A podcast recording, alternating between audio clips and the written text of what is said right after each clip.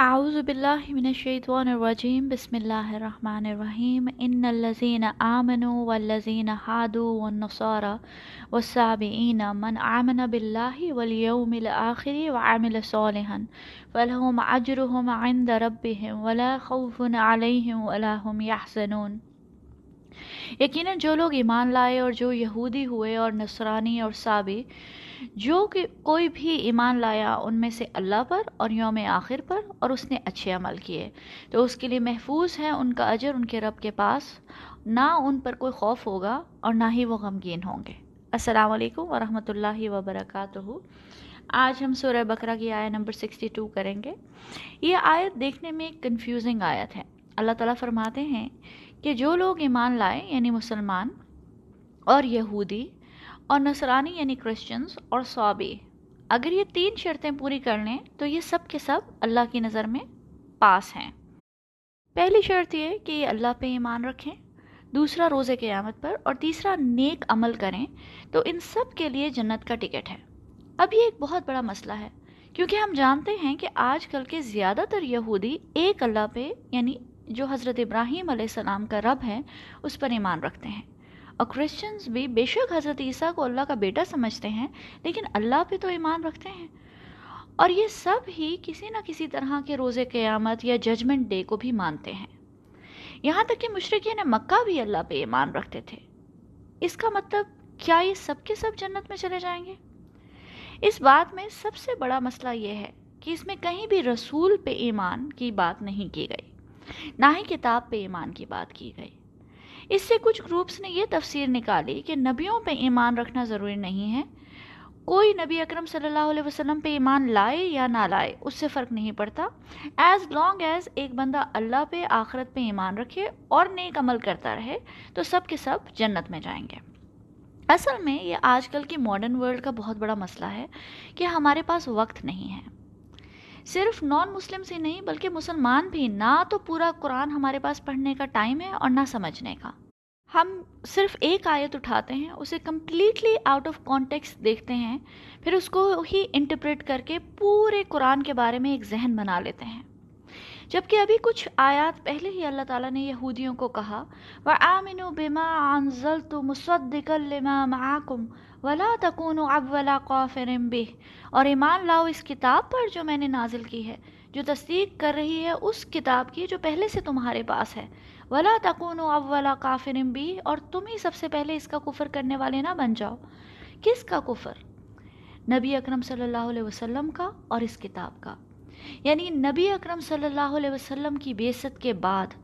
کوئی انسان بھی اس وقت تک کامیاب نہیں ہو سکتا جب تک وہ نبی اکرم صلی اللہ علیہ وسلم پہ اور اس کتاب پہ ایمان نہ لائے جو آپ پر نازل ہوئی پھر اللہ سبحانہ و تعالیٰ نے اس آیت میں رسولوں اور کتابوں کا ذکر کیوں نہیں کیا؟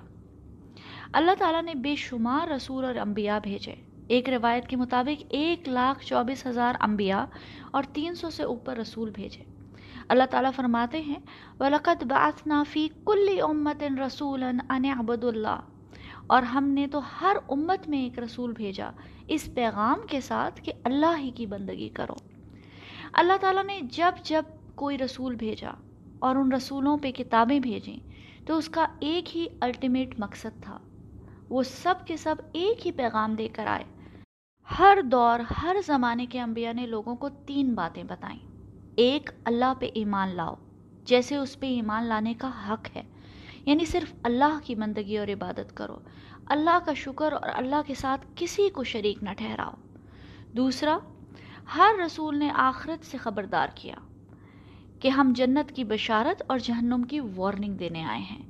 ان ننی لقم من ہوں نذیر و بشیر۔ میں اس کی طرف سے تم کو خبردار کرنے والا ہوں اور بشارت دینے والا بھی ہوں۔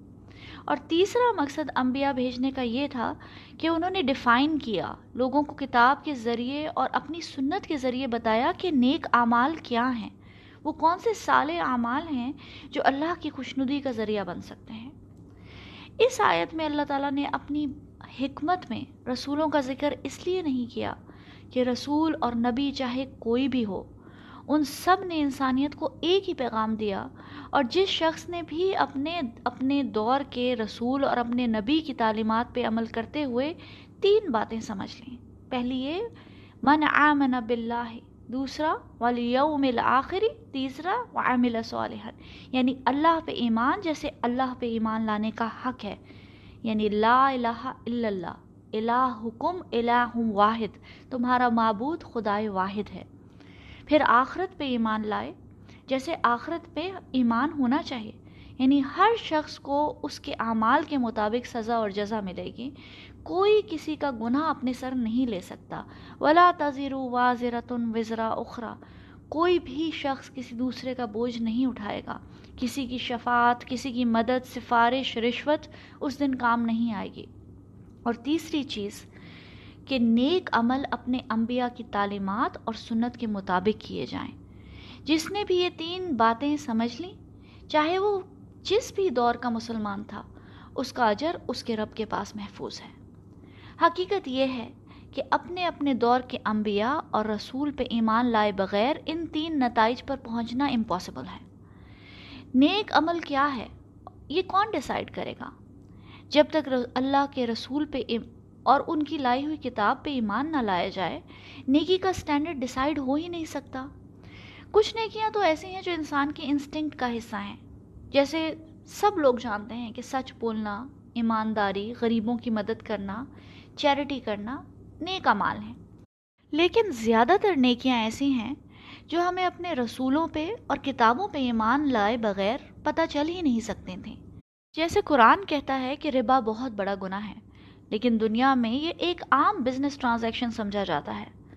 ہمیں قرآن سے پتہ چلتا ہے کہ شراب پینا اور جوا کھیلنا گناہ ہے۔ ویسٹرن سوسائٹیز میں تو اسے گناہ نہیں سمجھا جاتا۔ آج دنیا میں ہومو سیکشول ہم جنس شادیوں کو بھی لیگلائز کر دیا گیا ہے۔ قرآن کی روح سے یہ ایسا گناہ ہے جو قوموں کی بربادی کی وجہ بنا۔ نبی اکرم صلی اللہ علیہ وسلم نے ہمیں بتایا کہ نماز پڑھنا نیکی ہے۔ پانچ نمازیں کیسے پڑھنی چاہئیں سیدھے ہاتھ سے کھانا کھاؤ، بیٹھ کر پانی پیو۔ کون سی عبادت کا طریقہ کیا ہے؟ یہ باتیں ہمیں اللہ تعالیٰ کے رسول صلی اللہ علیہ وسلم کی رہنمائی کے بغیر پتہ چل ہی نہیں سکتی تھیں۔ اسی طرح ہر دور کے انبیاء اور رسول نے اپنی امتوں کو اس وقت کی شریعت کے مطابق نیک اعمال کا سٹینڈرڈ سیٹ کیا اور انہیں بتایا کہ عمل صالح کیا ہے۔ جب حضرت موسیٰ کا دور تھا، اس وقت موسیٰ علیہ السلام اللہ کی کتاب تورات لے کر آئے۔ اس زمانے میں جن لوگوں نے حضرت موسیٰ کی بات مان کر اللہ پہ، آخرت پہ ایمان لائے اور نیک عمل کیے، اللہ کی نظر میں وہی لوگ کامیاب ہیں۔ وہی اس وقت کے مسلم اور مومن تھے۔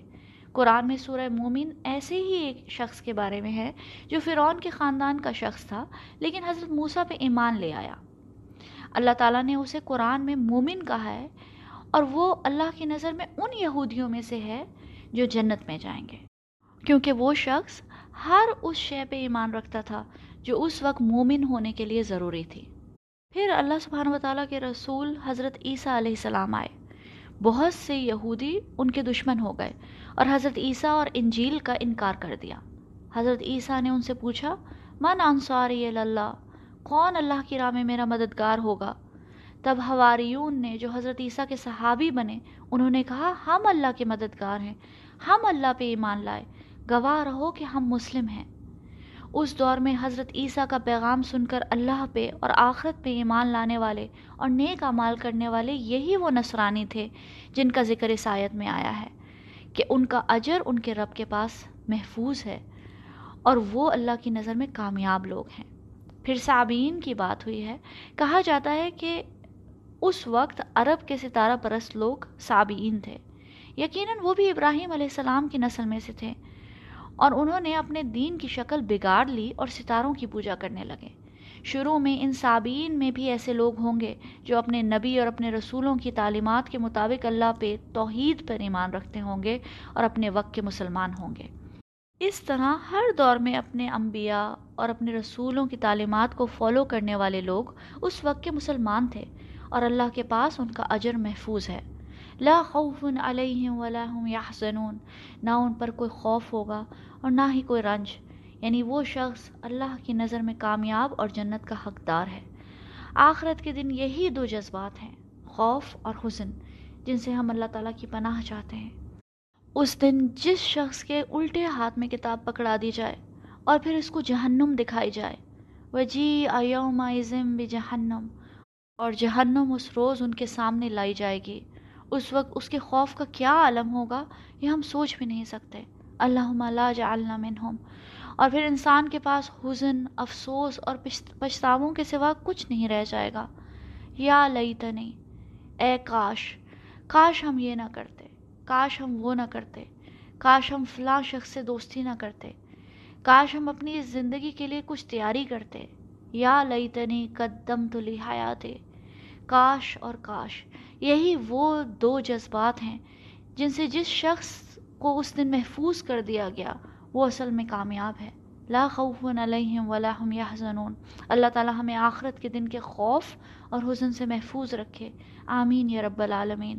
اب ایک آخری بات جو امپورٹنٹ ہے کہ سورہ بقرہ میں اس موقع پہ جب اللہ تعالی ہمیں بنی اسرائیل کی ہسٹری اور ان کی تاریخ بتا رہے ہیں، اس وقت یہ آیت کیوں آئی ہے؟